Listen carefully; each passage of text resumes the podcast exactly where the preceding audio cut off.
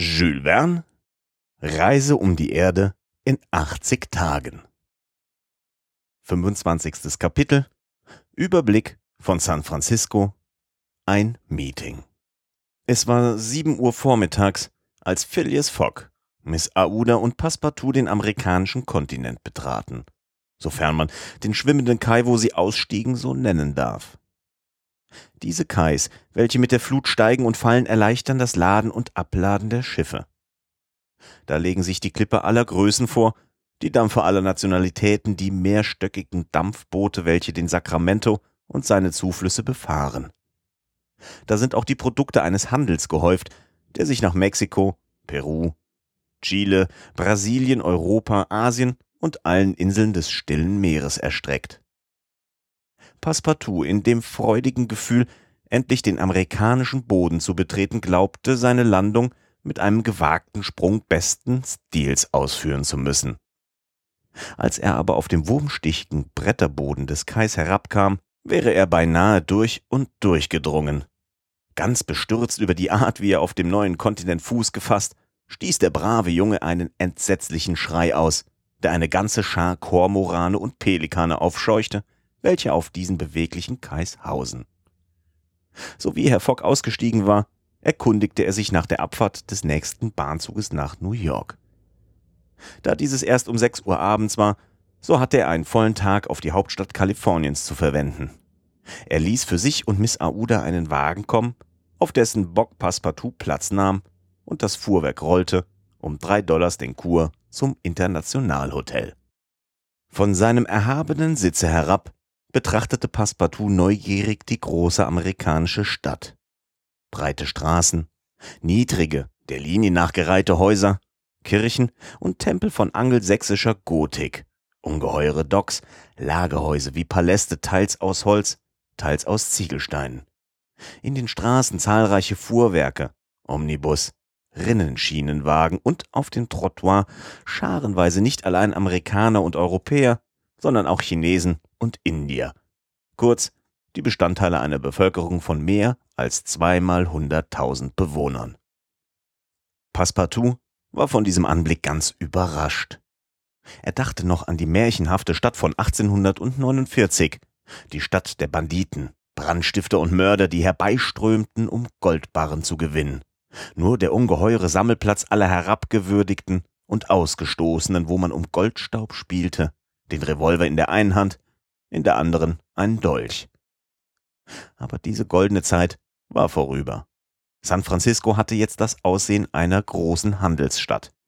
Der hohe Turm des Stadthauses mit seinen Wächtern beherrschte alle diese in rechten Winkeln sich durchschneidenden Straßen und Baumgänge, zwischen welchen grüne Plätze einen heiteren Anblick gewährten.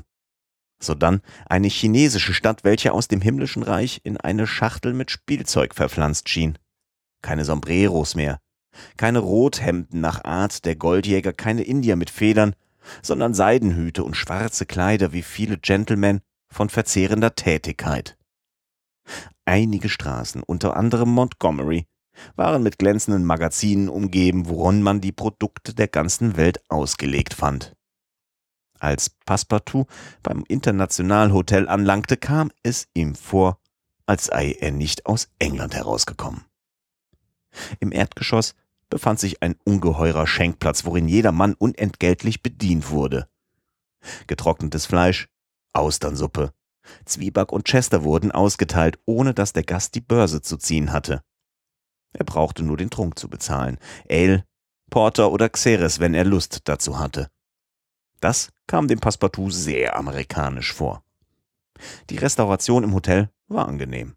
Herr Fogg und Miss Aouda nahmen an einer Tafel Platz und wurden von Negern im schönsten Schwarz auf Tellern und Schüsseln aus Lilliput reichlich bedient. Nach dem Frühstück verließ Phileas Fogg in Begleitung von Miss Aouda das Hotel, um sich auf dem Büro des englischen Konsuls seinen Pass visieren zu lassen. Auf dem Trottoir stieß er auf seinen Diener, der ihn fragte, ob es nicht klug sei, bevor man den Zug der Pacific-Bahn besteige, sich mit einigen Dutzend Karabiner Enfield oder Revolvercolt zu versehen. Passepartout hatte von Sioux und Pawneys reden hören, welche die Bahnzüge überfallen und einholten. Herr Fogg hielt es zwar für eine unnötige Vorsicht, doch ließ er ihm frei zu tun, wie es ihm beliebte. Darauf ging er auf das Büro des Konsularagenten zu. Noch hatte er keine 200 Schritte gemacht, als er zufällig auf Fix stieß. Dieser stellte sich äußerst überrascht. Wie? Die Herren Fogg und Fix hatten die Fahrt über das stille Meer miteinander gemacht, ohne sich an Bord zu begegnen? Jedenfalls fühlte sich Fix nun sehr geehrt, dem Gentleman, welchem er so viel verdankte, zu begegnen, und da ihn seine Geschäfte nach Europa zurückriefen, so würde es ihn unendlich freuen, seine Reise in so angenehmer Gesellschaft fortzusetzen. Herr Fogg erwiderte, die Ehre wäre nur auf seiner Seite, und Fix, dem es sehr darum zu tun war, ihn nicht aus den Augen zu verlieren, bat ihm um die Erlaubnis, sich bei Besichtigung der so merkwürdigen Stadt San Francisco ihm anzuschließen. Es ward ihm gewährt. So schlenderten denn Miss Aouda, Phileas Fogg und Fix durch die Straßen und befanden sich bald auf der Montgomery-Straße, wo das größte Zusammenströmen des Volkes stattfand. Auf den Trottoirs, mitten auf der Chaussee, auf den Rinnenschienenwegen, am Eingang der Läden, an den Fenstern aller Häuser und selbst auf den Dächern eine unzählbare Menge. Zettelträger drangen durch alle Gruppen, Flaggen und Wimpel flatterten, lautes Geschrei vernahm man allerwärts. Hurra für Camerfield! Hurra für Mandy Boy! Es war ein Meeting, so meinte wenigstens Fix, der seinen Gedanken Herrn Fogg mit dem Beifügen mitteilte. Es wird vielleicht geraten sein, dass wir uns nicht in dies Gedräng hineinwagen. Da setzt es nur schlimme Püffe. Gewiss, erwiderte Phileas Fogg, und die Faustpüffe um der Politik willen sind darum nicht minder Püffe. Fix glaubte, als er diese Bemerkung hörte, lächeln zu müssen, und um zuzuschauen, ohne ins Gedränge zu kommen, stellten sich Miss Aouda, Phileas Fogg mit ihm oben auf den Absatz einer Treppe, welche von einer Terrasse der Montgomery-Straße herabführte. Vor ihren Augen, auf der anderen Seite der Straße zwischen der Werfte eines Kohlengeschäftes und dem Magazin eines Petroleumhändlers, befand sich in freier Luft ein geräumiges Büro, welchem die Menge von verschiedenen Seiten her zuzuströmen schienen. Und jetzt? Zu welchem Zweck dieses Meeting? Aus welchem Anlass wurde es gehalten? Phileas Fogg wusste es durchaus nicht. Handelte es sich um die Ernennung eines hohen Militär- oder Zivilbeamten? Eines Staatengouverneurs oder Abgeordneten zum Kongress? Man hätte darauf schwören mögen, wenn man das außerordentliche Leben und Treiben sah, welches die Stadt in leidenschaftliche Bewegung setzte. In diesem Augenblicke vollzog sich eine ungeheure Bewegung in der Menge. Alle Hände ragten in die Luft empor, manche, fest zusammengeballt, schienen sich mitten unter Geschrei auf und ab zu bewegen. Allerdings eine energische Art, sein Votum zu formulieren. Die wogende Masse war wie von Wirbeln bewegt. Die Fahnen wankten, verschwanden einen Augenblick, kamen zersetzt wieder zum Vorschein. Die Wellenbewegung pflanzte sich bis zur Treppe fort, während an der Oberfläche alle Köpfe wogten, wie ein durch einen Windstoß plötzlich aufgerührtes Meer. Die Anzahl der schwarzen Hüte verminderte sich augenfällig, und die meisten schienen an ihrer natürlichen Größe eingebüßt zu haben. Offenbar ist ein Meeting, sagte Fix, und in einer Frage von durchgreifendem Interesse. Es sollte mich nicht wundern, wenn es sich noch um die Alabama-Frage handelt, obwohl sie bereits gelöst ist. Vielleicht, erwiderte Fogg. Jedenfalls, fuhr Fix fort, stehen sich zwei Bewerber im Kampf gegenüber, Camerfield und Mandy Boy. Miss Aouda an Phileas Foggs Arm sah mit Verwunderung der lärmenden Szene zu und Fix fragte einen seiner Nachbarn um den Grund dieser Volksgärung, als sich die Bewegung noch deutlicher aussprach. Die Hurras mit Beschimpfungen gewürzt verdoppelten sich. Fahnenschafte wurden zur Angriffswaffe, überall Fäuste statt Hände. Von den Wagen herab, die man anhielt, von den Omnibus, deren Fahrt man sperrte, regnete es Püffe. Man griff nach allem zum Werfen. Stiefel und Schuhe flogen durch die Luft und es schien gar, als mischten Revolver ihr nationales Knallen mit dem Ruf der Menge. Das lärmende Gedränge kam näher zur Treppe und überflutete die ersten Stufen. Die eine Partei war ohne Zweifel zurückgedrängt, ohne dass die Zuschauer zu erkennen vermochten, ob Mandyboy oder Camerfield im Vorteil war. Ich halte für geraten, dass wir uns zurückziehen, sagte Fix, dem es nicht darum zu tun war, dass sein Mann einen tüchtigen Schlag erhielt und eine schlimme Sache auf den Hals bekäme. Wenn bei alle diesem von England die Rede ist und man erkennt uns im Getümmel, so wird es uns übel ergehen. Ein englischer Bürger, versetzte Phileas Fogg, aber der Gentleman konnte nicht einmal ausreden. Es erhob sich fürchterliches Geschrei von der Terrasse vor der Treppe. Hurray, hip hip für Mandy Boy! rief's aus einer Truppe Wähler, die zum Beistand anrückte und die Anhänger Camerfields in die Seite packte. Herr Fogg, Miss Aouda und Fix befanden sich zwischen zwei Feuern, konnten nicht mehr entrinnen. Dieser mit Bleistöcken und Totschlägern bewaffnete Menschenstrom war unwiderstehlich. Phileas Fogg und Fix, welche der jungen Frau Schutz boten, wurden fürchterlich herumgestoßen. Fogg, so phlegmatisch wie immer, wollte sich mit der Naturwaffe seiner Fäuste wehren, aber es half nichts. Ein großer, breitschultriger Bursche mit rotem Bart und farbiger Haut, dem Anscheine nach der Führer einer Rotte, schwang über Fox seine furchtbare Faust und würde ihn arg getroffen haben, hätte nicht Fix aus Hingebung den Schlag aufgefangen. Unter dem blattgedrückten Seidenhut schwoll dem Detektiv gleich eine ungeheure Beule. Yankee, rief Herr Fogg und warf seinem Gegner einen Blick voll Verachtung zu. Ein Engländer, erwiderte der andere. Wir werden uns wiederfinden, wann's Ihnen beliebt. Ihr Name? Phileas Fogg. Der ihrige? Oberst Stamp Proctor. Darauf flutete die Menge vorüber. Fix wurde zu Boden geworfen, stand mit zerrissenen Kleidern wieder auf, doch ohne bedeutende Quetschung. Sein Reisepaletot und seine Hosen waren arg zerrissen, doch war Miss Aouda verschont geblieben und nur Fix hatte seinen Schlag bekommen. Danke, sagte Herr Fogg zu dem Agenten, sobald sie aus dem Gedränge waren. Kein Grund dazu, erwiderte Fix. Aber kommen Sie mit. Wohin? In eine Kleiderhandlung. Wirklich, ein solcher Besuch war dringend. Die Kleidung beider war zersetzt, als hätten sich dieselben auf Rechnung der ehrenwerten Camerfield und Mandyboy selbst herumgeschlagen. Nach Verlauf einer Stunde waren sie wieder in anständigem Zustand und begaben sich zurück ins Internationalhotel. Hier wartete bereits Passepartout auf seinen Herrn mit einem halben Dutzend sechsläufigen Revolverdolchen mit Zündlöchern in der Mitte. Als er fix in Begleitung des Herrn Fox sah, ward seine Stirne düster. Aber als Miss Aouda in Kürze erzählte, was vorgefallen war, ward Passepartout wieder freundlich. Fix war offenbar kein Feind mehr, sondern ein Verbündeter und erhielt Wort. Nach Beendigung des Dinner fuhr eine Kutsche vor, um die Reisenden mit ihrem Gepäck auf den Bahnhof zu bringen. Im Augenblick des Einsteigens sprach Herr Fogg zu Fix. Haben Sie diesen Oberst Proctor nicht wiedergesehen? Nein, erwiderte Fix. Ich werde wieder nach Amerika kommen und ihn dann finden, sagte Fogg kaltblütig. Ein englischer Bürger darf sich so eine Behandlung nicht gefallen lassen. Der Agent lächelte, ohne etwas zu erwidern, aber man sieht, Herr Fogg gehörte zu den Engländern, die, wenn sie auch in ihrer Heimat das Duell nicht leiden mögen, im Ausland sich schlagen, wenn es sich darum handelt, ihre Ehre zu behaupten.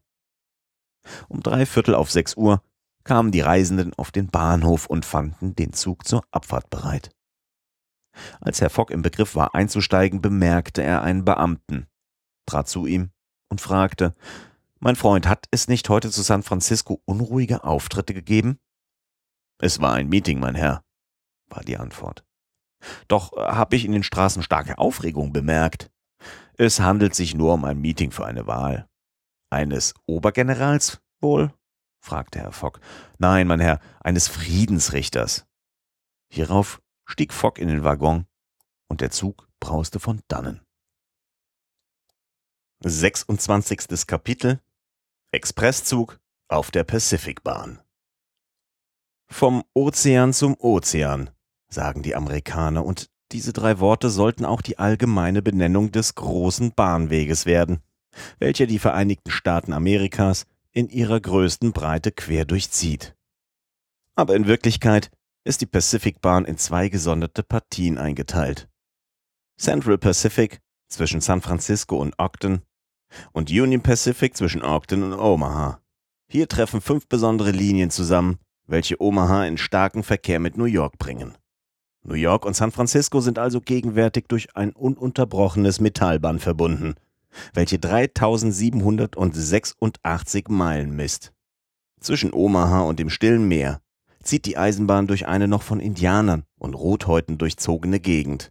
Ein weit ausgedehntes Gebiet, welches die Mormonen gegen 1845, als sie aus Illinois vertrieben wurden, zu kolonisieren anfingen.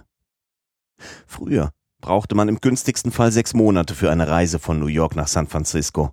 Jetzt nur noch sieben Tage. Im Jahre 1862 wurde, trotz der Opposition der Abgeordneten des Südens, welche eine mehr südliche Linie verlangten, beschlossen, die Eisenbahn zwischen dem 41. und 42. Breitengrad zu ziehen.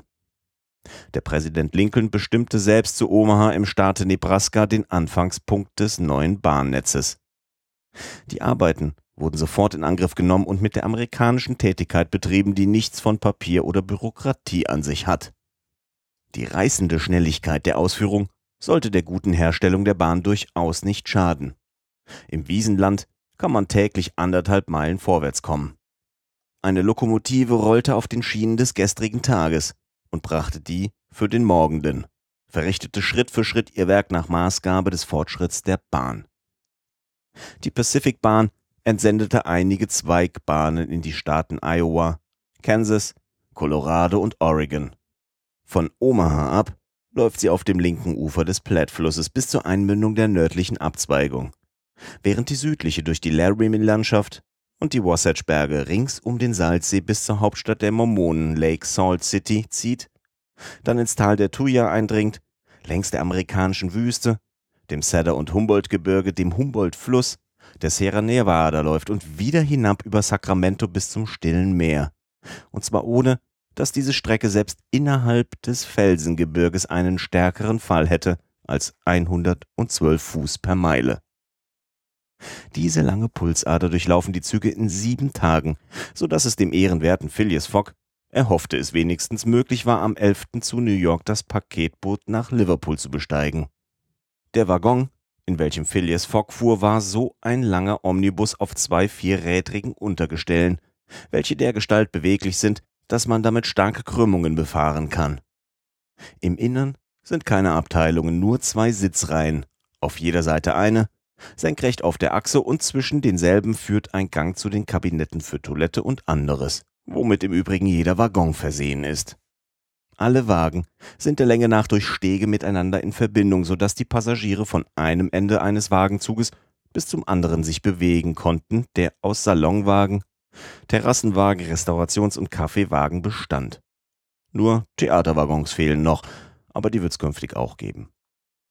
Auf den Stegen gingen beständig Bücher und Journalverkäufer auf und ab, die ihre Ware ausboten. Und auch den Verkäufern von Likör, Esswaren und Zigarren mangelte es nicht an Abnehmern. Um sechs Uhr abends fuhr man von der Station Oakland ab. Es war schon Nacht, kalte, dunkle Nacht bei bedecktem Himmel mit drohendem Schneegewölk. Die Schnelligkeit der Fahrt war nicht sehr bedeutend. Die Anhalte eingerechnet, betrug sie nicht über 20 Meilen die Stunde, wobei man jedoch die vorschriftsmäßige Zeit einhalten konnte. Man sprach im Waggon wenig, und die Reisenden wurden bald vom Schlaf befallen. Passepartout saß neben dem Polizeiagenten, sprach aber nicht mit ihm. Seit den letzten Vorfällen war ihr Verhältnis merklich kühler geworden, keine Sympathie, keine Vertraulichkeit mehr. Fix hatte sich in seinem Benehmen nicht geändert, aber Passepartout dagegen hielt sich äußerst verschlossen, bereit, seinem vormaligen Freund beim ersten Argwohn zu erwürgen. Eine Stunde nach der Abfahrt fing's an zu schneien. Ein dünner Schnee, der zum Glück die Fahrt des Zuges zu hemmen nicht geeignet war. Durch die Fenster sah man nur noch eine ungeheure weiße Fläche, auf welcher die wirbelnden Dampfwolken der Lokomotive graulich schienen. Um acht Uhr trat ein Steward in den Waggon und kündigte an, es sei nun Schlafenszeit. Es war nämlich ein Schlafwaggon, der in wenigen Minuten zu einem Schlafgemach umgewandelt wurde.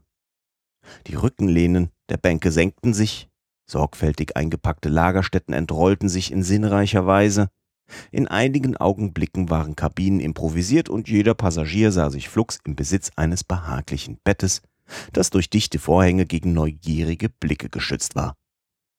Weißes Leinenzeug, weiche Kissen luden zum Hinlegen und Schlafen ein, wozu jeder geneigt war, wie in der bequemen Kabine eines Paketbootes. Indes der Zug mit voller Geschwindigkeit durch Kalifornien stampfte. In der Gegend zwischen San Francisco und Sacramento ist der Boden wenig uneben. Dieser Teil der Eisenbahn, Central Pacific Bahn genannt, hatte anfangs Sacramento zum Ausgangspunkt und zog sich dann östlich der von Omaha kommenden entgegen. Von San Francisco nach der Hauptstadt Kaliforniens lief eine Linie gerade nordöstlich längs dem American River, der in die Bay San Pablo mündet.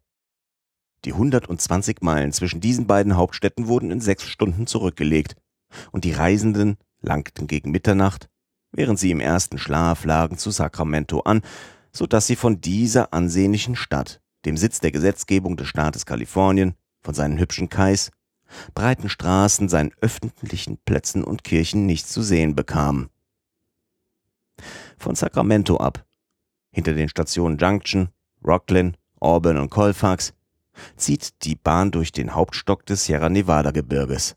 Um sieben Uhr früh fuhr man durch Cisco. Eine Stunde nachher ward das Schlafgemach wieder zum gewöhnlichen Waggon und die Reisenden konnten durch die Fenster die malerischen Ansichten dieses Gebirgslandes schauen. Die Bahn folgte in ihrer Richtung den Launen der Sierra, indem sie hier an die Gebirgswände sich anlehnte, dort sich über Abgründe hinausschwang, die spitzen Winkel durch kühne Kurven vermied, in enge Schluchten drang, die man für ausgangslos hielt. Die funkelnde Lokomotive mit ihrer großen Leuchte, silbertönigen Glocke, mischte ihr Pfeifen und Brüllen mit dem Getöse der Waldbäche und Kaskaden, und ihre Dampfwolken wirbelten ins dunkle Tannengezweig. Wenige oder keine Tunnels, noch Überbrückungen.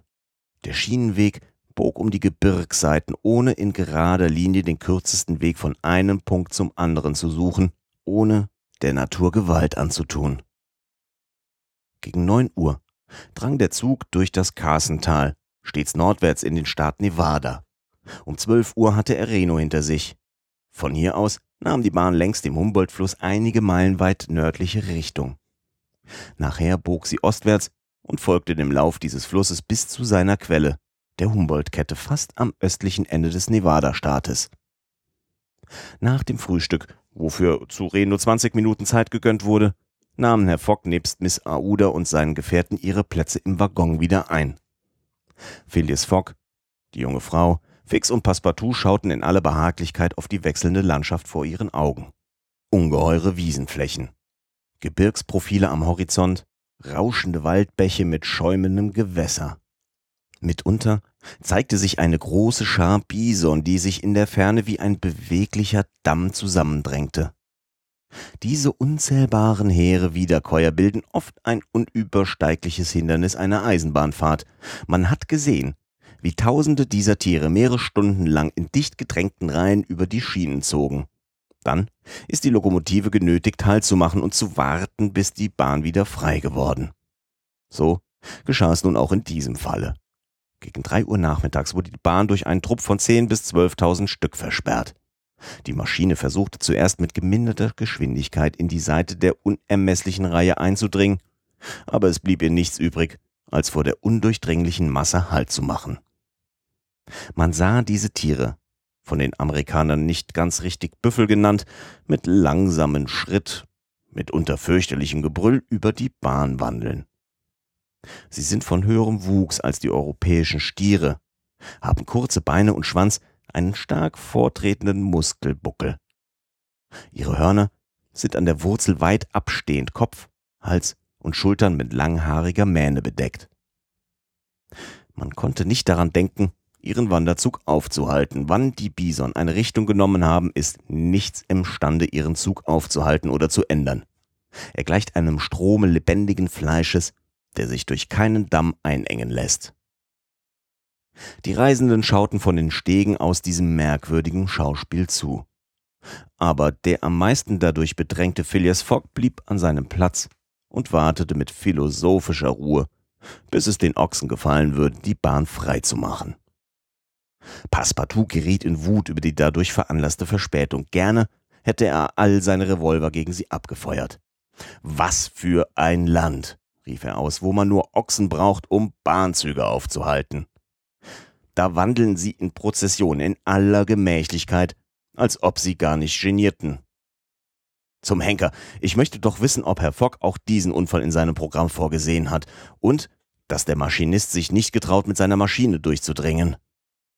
Der Maschinist hatte gar keinen Versuch gemacht, das Hindernis wegzuschaffen und tat wohl daran. Ohne Zweifel hätte er einige Tiere mit seiner Lokomotive zerfleischt. Aber trotz ihrer Kraft wäre die Maschine bald doch aufgehalten worden. Unausbleiblich wäre eine Entgleisung erfolgt und der Zug wäre dadurch erst recht in Not geraten. Das Beste war also, in aller Geduld abzuwarten und sich dabei zufrieden zu geben, dass man nachher durch beschleunigte Geschwindigkeit die verlorene Zeit wieder einbringen konnte.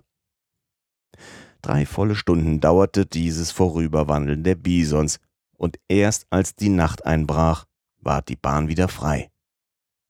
Als die letzten Reihen da über die Schienen schritten, verschwanden die vordersten schon am südlichen Horizont aus dem Gesicht. So gelangte der Zug erst um acht Uhr in die Engen der Humboldt-Ketten und um halb zehn aufs Gebiet von Utah, der Gegend des großen Salzsees in das merkwürdige Mormonenland. 27. Kapitel Ein Stück Mormonengeschichte Während der Fahrt vom 5. auf den 6. November legte der Zug erst südöstlich eine Strecke von etwa 50 Meilen zurück, dann lief er ebenso weit nordöstlich und kam in die Nähe des großen Salzsees. Gegen neun Uhr morgens schöpfte Passepartout auf dem Steg etwas freie Luft. Es war kaltes Wetter, grauer Himmel, aber es schneite nicht mehr. Die Sonnenscheibe, im Nebel vergrößert, glich einem ungeheuern Goldstück, und Passepartout befasste sich eben damit, den Wert desselben in Pfund Sterling auszurechnen, als ihn die Erscheinung eines seltsamen Menschen bei der nützlichen Arbeit störte. Auf der Station Elko war ein Mann eingestiegen, von hohem Wuchs, sehr braun mit schwarzem Schnurrbart. Er trug schwarze Strümpfe und schwarzen Seidenhut, schwarze Weste und Hosen, weiße Halsbinde und Handschuhe von Hundsleder. Man konnte ihn für einen Geistlichen halten. Er ging von einem Ende des Zuges bis zum anderen und klebte an jede Waggontüre mit Obladen eine handschriftliche Notiz. Passepartout trat näher und las, dass der ehrenwerte älteste William Hitch, Mormonenmissionär, seine Anwesenheit beim Zug 48 benützen wolle, um 11 Uhr mittags im Wagen Nummer 117 eine Konferenz über den Mormonismus zu halten und lade dazu alle Gentlemen ein, die Lust hätten, sich über die Geheimnisse der Religion, der Heilige der letzten Tage näher zu unterrichten. Ei, da gehe ich hin, sagte Passepartout, dem vom Mormonismus nichts weiter bekannt war als die Vielweiberei als Grundlage der Mormonengesellschaft. Die Neuigkeit verbreitete sich rasch unter den etwa 100 Reisenden des Zuges, von welchen höchstens 30 sich anlocken ließen, um 11 Uhr auf den Bänken des Wagens Nummer 117 sich einzufinden. In vorderster Reihe dieser Gläubigen sah man Passepartout. Weder sein Herr noch Fix hatten sich wollen stören lassen. Zu der festgesetzten Stunde erhob sich der Älteste und rief mit aufgeregter Stimme, als hätte man ihm schon zum Voraus widersprochen. Ich sage euch, dass Joe Smith ein Märtyrer ist, dass sein Bruder Hiram ein Märtyrer ist und dass die Verfolgungen von Seiten der Union gegen die Propheten gleichermaßen Brigham Young zum Märtyrer machen werden. Wer wagt's, das Gegenteil zu behaupten? Niemand unterstand sich dem Missionär zu widersprechen, dessen Aufregung mit seiner von Natur ruhigen Physiognomie in Widerspruch stand. Allerdings war sein Zorn durch den Umstand erklärlich, dass der Mormonismus eben harte Prüfungen zu bestehen hatte. Und wirklich hatte die Regierung der Vereinigten Staaten soeben, nicht ohne Schwierigkeiten, diese unabhängigen Fanatiker unterworfen. Sie hatte Utah eingenommen und den Gesetzen der Union unterworfen, nachdem sie Brigham Young gegen Rebellion und Polygamie verhaftet und vor Gericht gestellt hatten. Seit diesem Zeitpunkt verdoppelten die Jünger des Propheten ihre Anstrengungen und leisteten in Erwartung der Tat durch Worte den Forderungen des Kongresses Widerstand. Man sieht, der älteste William Hitch suchte bis auf die Eisenbahn Proselyten zu machen. Und darauf erzählte er mit leidenschaftlich gesteigertem Ton und gewaltsamen Gebärden die Geschichte des Mormonismus seit den biblischen Zeiten. Wie in Israel ein mormonischer Prophet aus dem Stamme Josefs die Annalen der neuen Religion veröffentlichte und an seinen Sohn Morom vermachte. Wie viele Jahrhunderte später eine Übersetzung dieses kostbaren, in ägyptischen Schriftzeichen geschriebenen Buches von dem jüngeren Joseph Smith gemacht wurde. Einem Farmer, übrigens des Staates Vermont, der sich im Jahre 1825 als mystischen Propheten kundgab, wie ihm endlich ein himmlischer Bote in einem erleuchteten Walde erschien und die Annalen des Herrn zustellte. In diesem Augenblick verließen einige Zuhörer, welche für die zurückblickende Erzählung des Missionärs wenig Interesse hatten, den Wagen. Aber William Hitch fuhr fort und erzählte, wie der jüngere Smith im Verein mit seinem Vater, seinen zwei Brüdern und einigen Schülern die Religion der Heiligen der letzten Tage gründete. Eine Religion, die nicht allein in Amerika, sondern auch in England, Skandinavien, Deutschland ausgebreitet unter ihren Gläubigern Handwerker und auch viele Anhänger aus den höheren Ständen zähle. Wie in Ohio eine Kolonie gegründet wurde, wie für zweimal hunderttausend Dollar ein Tempel und zu Kirkland eine Stadt erbaut wurde, wie Smith ein kühner Bankier wurde und von einem Manne, der Mumien zeigte, eine Papyrusrolle erhielt, worauf eine von Abraham und berühmten Ägyptern eigenhändig geschriebene Erzählung stand. Da diese Erzählung etwas langweilig wurde, so lichteten sich die Reihen der Zuhörer noch mehr, und sein Publikum bestand nur noch aus etwa 20 Personen.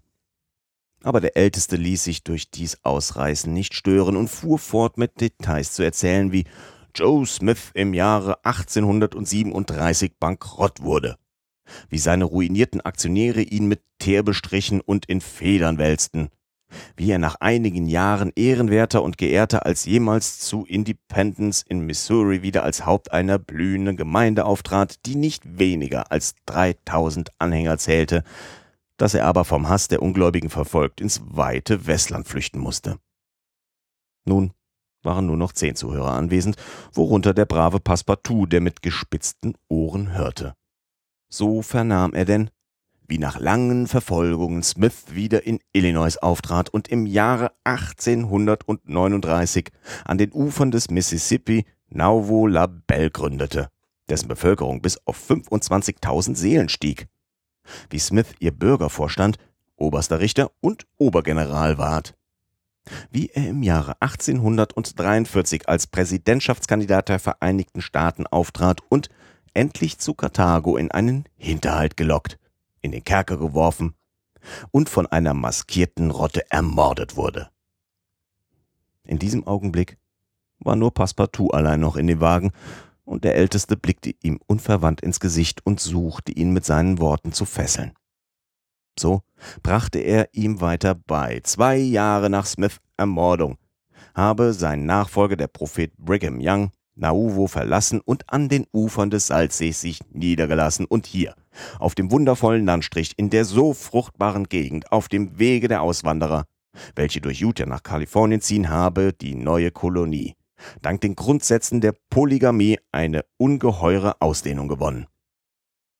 Und hierhin, fuhr William Hitch fort, hierhin liegt der Grund der Eifersucht des Kongresses. Deshalb haben die Soldaten der Union den Boden Utahs betreten. Deshalb ist unser Haupt, der Prophet Brigham Young, aller Gerechtigkeit zum Trotz eingekerkert worden. Werden wir uns der Gewalt fügen? Niemals. Vertrieben aus Vermont, aus Illinois, aus Ohio, aus Missouri und Utah werden wir immer wieder einen unabhängigen Landstrich finden, um unser Zelt aufzustellen. Und Sie, mein Getreuer, fuhr der Älteste fort, den zornigen Blick auf seinen einzigen Zuhörer geheftet, werden Sie das Ihrige unterm Schutz unseres Banners aufschlagen? Äh, nein, erwiderte Passepartout tapfer, entfloh ebenfalls und ließ den Besessenen in der Wüste predigen. Aber während dieser Unterhaltung war der Zug reißend schnell weitergefahren und gelangte um halb ein Uhr an die nordöstliche Spitze des großen Salzsees. Von hier aus konnte man im weiten Umkreis das innere Meer überblicken, welches auch Totes Meer genannt wird, mit einem hineinfließenden Jordan. Ein wundervoller See eingefasst von schönen, wilden, breit geschichteten Felsen, die mit weißem Salz überzogen sind, mit prächtigem Wasserspiegel, der vormals einen größeren Umfang hatte. Aber mit der Zeit, der er allmählich stieg, sind seine Ufer zurückgetreten und es wurde seine Oberfläche kleiner, seine Tiefe größer. Der Salzsee ist etwa 70 Meilen lang, 35 breit und liegt 3800 Fuß über dem Meeresspiegel. Sehr verschieden von dem Asphaltsee, der 1200 Fuß niedriger liegt, ist er von bedeutendem Salzgehalt und sein Wasser enthält den vierten Teil seines Gewichts am festen Stoff in Auflösung.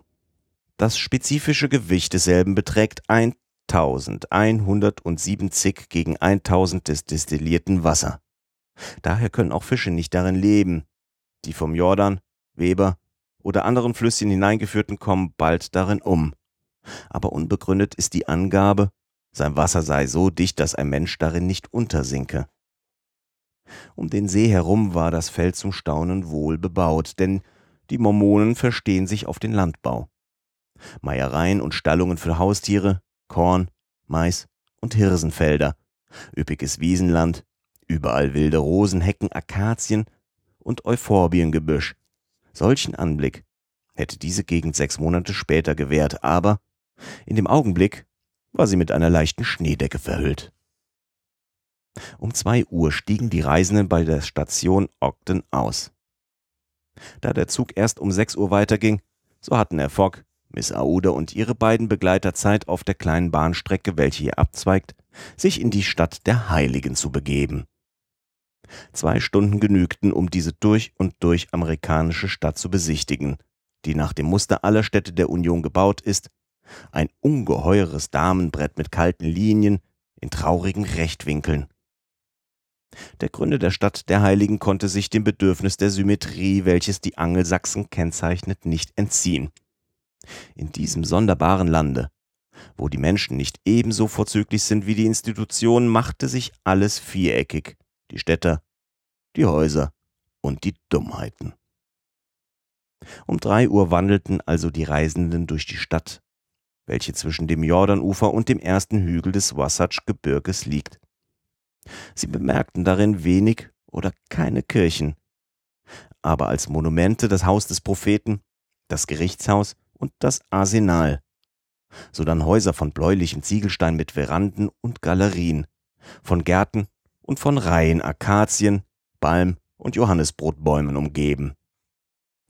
Eine im Jahre 1853 erbaute Mauer von Ton und Kieseln lief um die Stadt. In der Hauptstraße wo auch der Markt gehalten wird, standen einige mit Fahnen gezierte Gasthöfe, unter anderem das Salzseehaus. Herr Fock und seine Begleiter fanden die Stadt nicht sehr bewölkert. Die Straßen waren fast menschenleer, ausgenommen jedoch die Gegend des Tempels, wohin sie erst kamen, nachdem sie mehrere mit Palisaden umgebene Quartiere durchwandert hatten. Die Frauen waren sehr zahlreich, was aus der eigentümlichen Einrichtung des Hausstandes der Mormonen erklärlich wird. Doch man muss nicht meinen, alle Mormonen hätten mehrere Frauen. Man ist frei.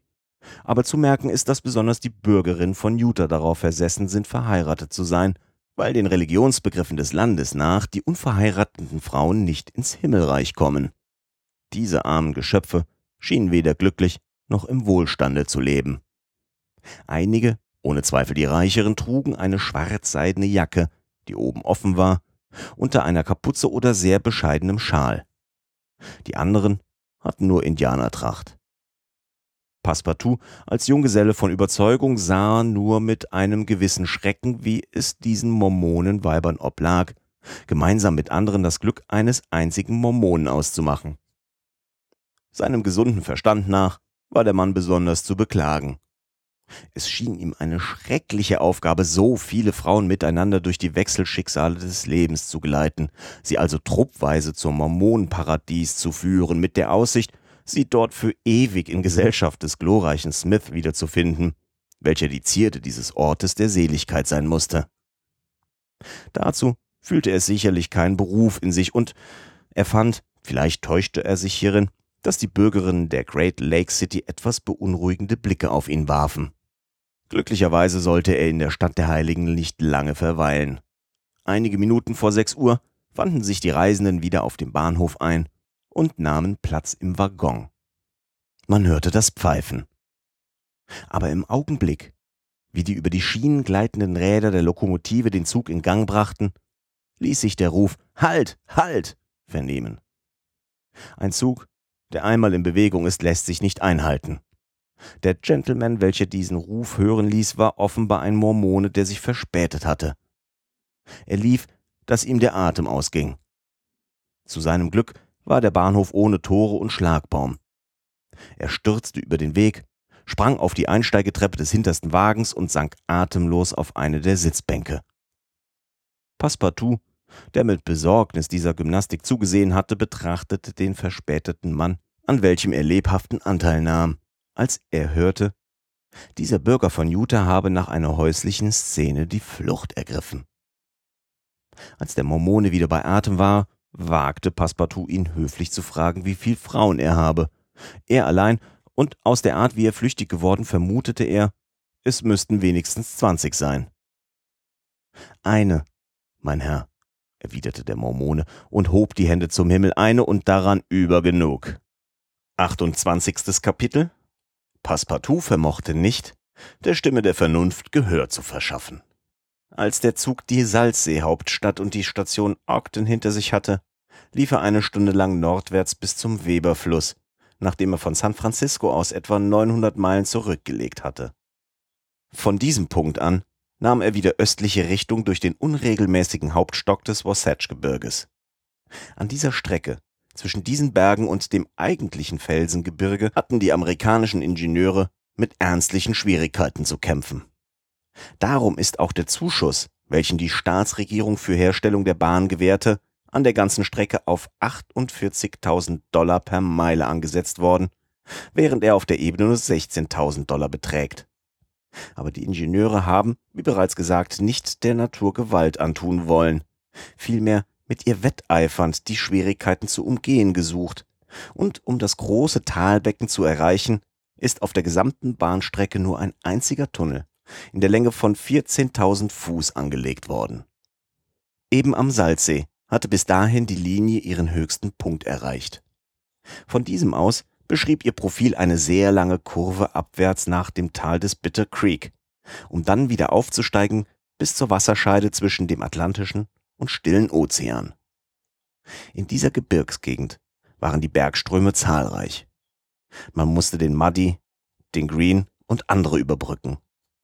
Passepartout wurde im Verhältnis, wie man dem Ziel näher kam, ungeduldiger aber Fix wäre gerne wieder aus dieser schwierigen Gegend heraus gewesen, weil er Verspätungen besorgte, Unfälle befürchtete und er hatte noch mehr als Phileas Fox selbst Eile auf englisches Gebiet zu kommen.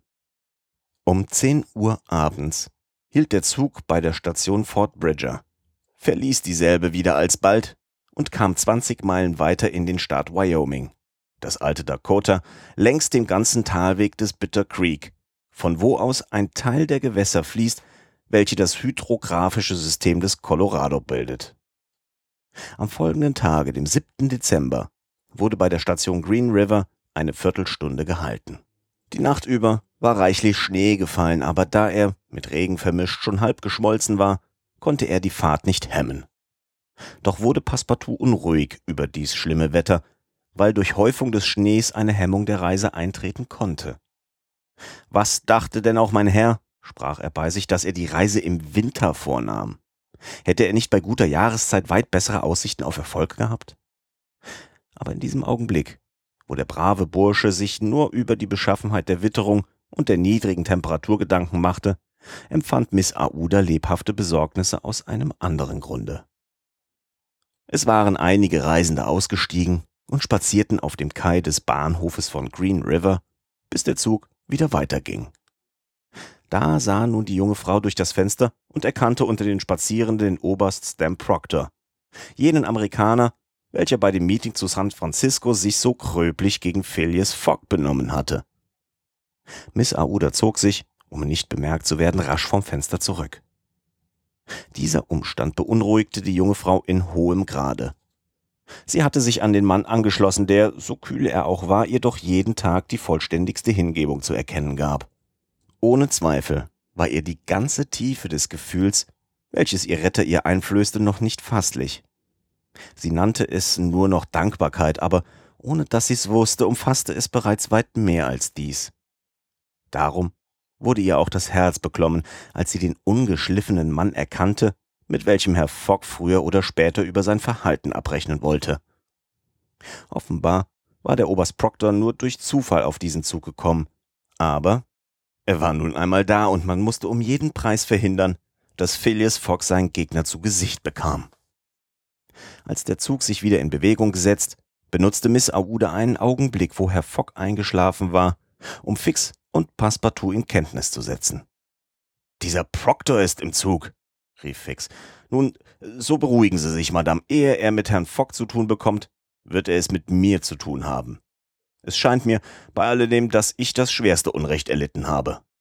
Und dazu noch, fügte Passepartout hinzu, mache ich mir mit ihm zu schaffen, trotzdem, dass er Oberst ist.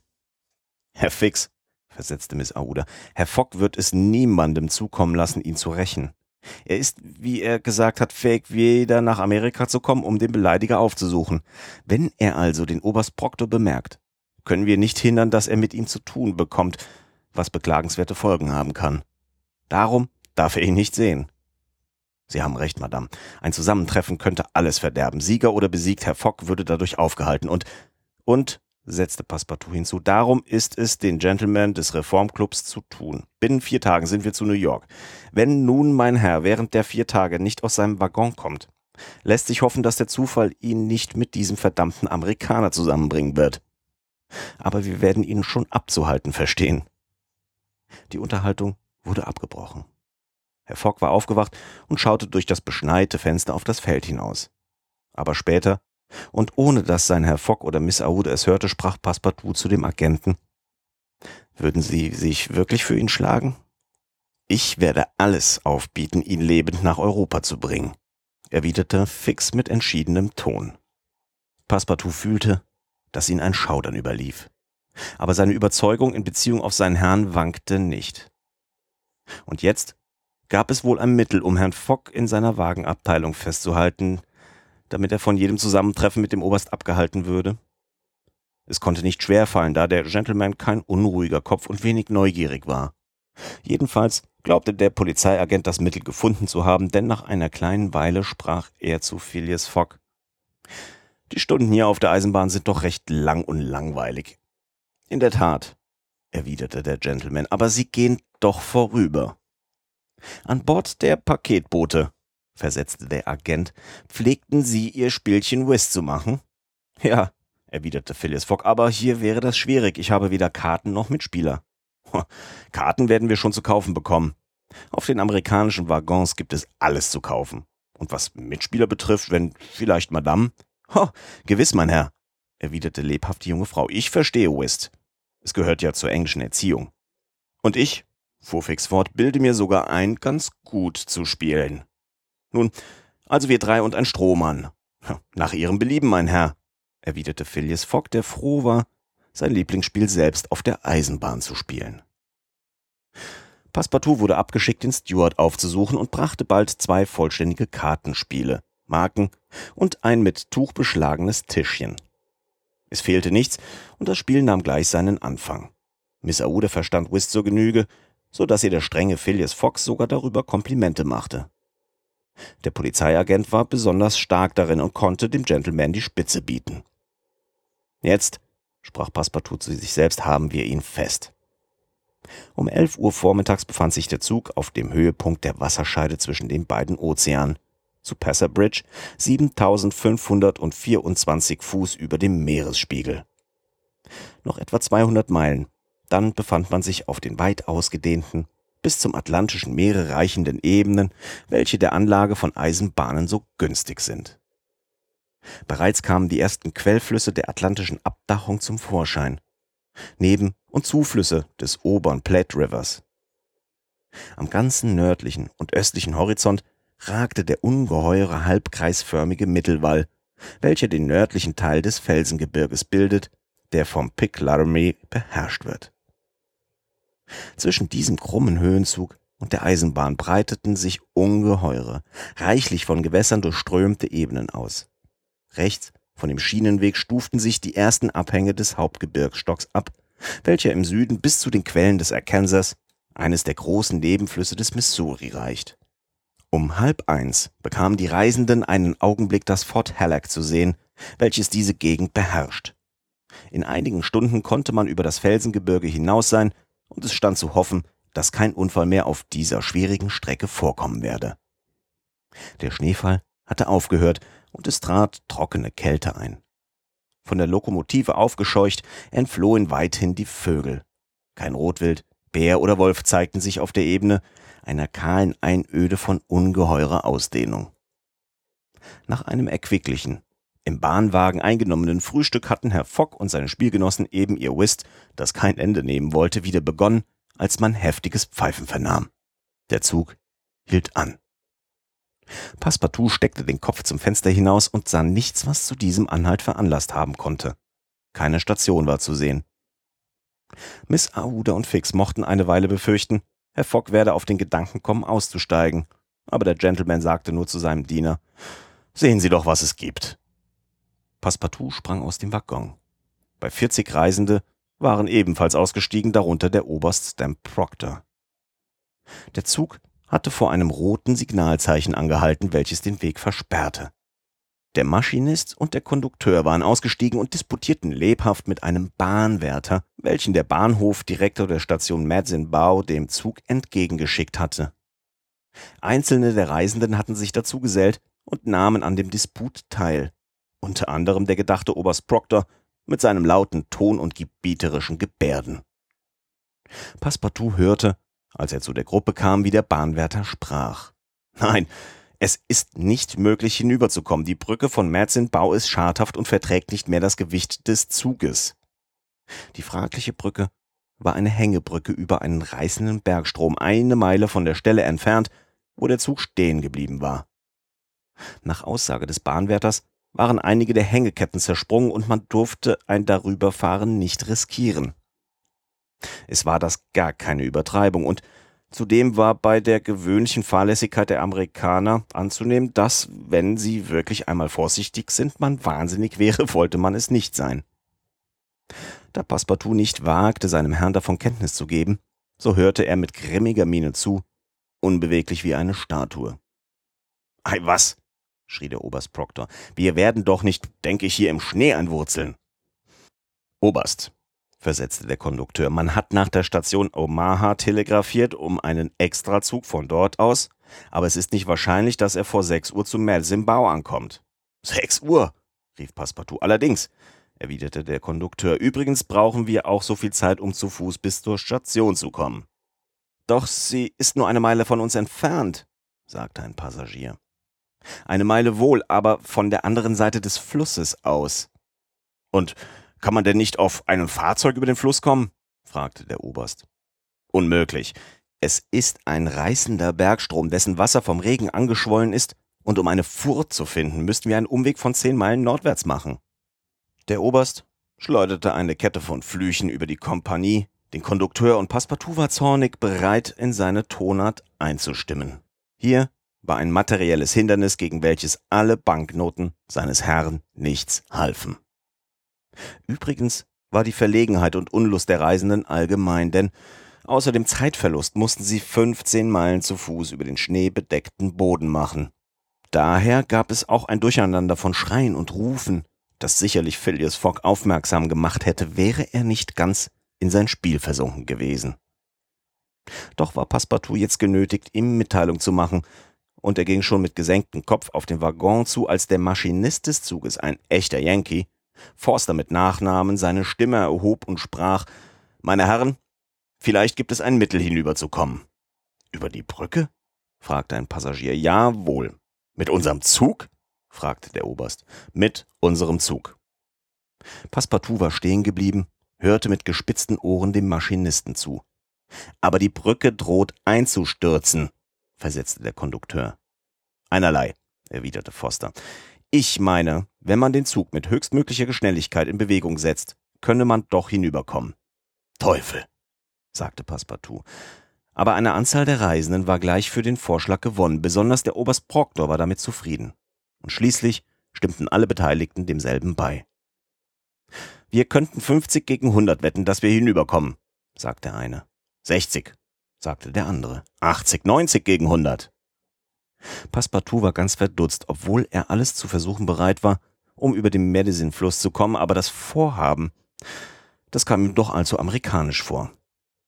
Übrigens, dachte er, was hier geschehen muss, ist eine sehr einfache Sache und diese Leute denken nicht einmal daran. Mein Herr, sagte er zu einem der Passagiere, das von dem Maschinisten vorgeschlagene Mittel scheint mir etwas gewagt. Allein 80 gegen 100, erwiderte der Passagier und kehrte ihm den Rücken zu. Ich weiß es wohl, erwiderte Passepartout und wendete sich an einen anderen Gentleman. Aber eine einfache Erwägung. Keine Erwägung, das taugt nichts, versetzte der Amerikaner mit Achselzucken. Denn der Maschinist versichert, dass man hinüberkommt. Allerdings, fuhr Passepartout fort, wird man hinüberkommen, aber es wäre vielleicht vorsichtiger. Was? Vorsichtiger? rief der Oberst Proctor, den dies zufällig vernommene Wort außer sich brachte. Mit höchster Schnelligkeit, sagt man euch. Verstehen Sie? Mit höchster Schnelligkeit. Ich weiß, ich verstehe, sagte Passepartout wiederholt, da man ihn nicht ausreden ließ. Aber es wäre wohl nicht vorsichtiger, weil Sie diesen Ausdruck beanstanden, wenigstens viel natürlicher. Wer? Was? Wie? Was will denn der mit seinem natürlich? rief man von allen Seiten. Der arme Junge wusste nicht mehr, bei wem er sich Gehör verschaffen könnte. Fürchten Sie sich? Fragte ihn der Oberst Proctor. Ich? Fürchten, rief Passepartout. Nun denn, meinetwegen, ich will diesen Leuten zeigen, dass ein Franzose ebenso amerikanisch sein kann wie Sie. In den Wagen. In den Wagen, rief der Kondukteur. Ja, in die Wagen, wiederholte Passepartout. In die Wagen. Und augenblicklich, aber ich bleibe dabei, es wäre doch natürlicher. Äh, man ließe uns Passagiere zuerst zu Fuß über die Brücke gehen und der Wagenzug folgte hintendrein. Aber kein Mensch gab der gescheiten Bemerkung Gehör. Und kein Mensch hätte Lust gehabt, ihre Richtigkeit anzuerkennen. Die Reisenden stiegen wieder ein. Passepartout setzte sich wieder an seinen Platz, ohne von dem, was vorgegangen war, ein Wort zu sagen. Die Spieler waren unablässig bei ihrem Whist. Die Lokomotive pfiff gewaltig. Der Maschinist ließ seinen Wagenzug erst eine Meile weit zurückgehen, wie einer, der einen Sprung machen will, einen Anlauf nimmt. Dann, auf ein zweites Pfeifen, fuhr man wieder vorwärts mit stets wachsender Schnelligkeit, die bald erschrecklich wurde. Man hörte nur noch ein fortwährendes Wiehern aus der Lokomotive. Die Stempel gingen zwanzigmal in der Sekunde. Die Achsen der Räder rauchten in den geschmierten Radbüchsen. Man fühlte sozusagen, dass der gesamte Wagenzug bei einer Schnelligkeit von hundert Meilen die Stunde auf den Schienen kein Gewicht mehr hatte. Und man kam hinüber. Blitzschnell. Von der Brücke sah man nichts. Die Wagen sprangen kann man wohl sagen, von einem Ufer zum anderen hinüber, und der Maschinist konnte seine vorwärts geschleuderte Maschine erst fünf Meilen über der Station hinaus zum Anhalten bringen. Kaum aber war der Wagenzug über den Fluss hinaus, als die nun völlig ruinierte Brücke krachend in den Strudel des Madsin Bau hinabstürzte.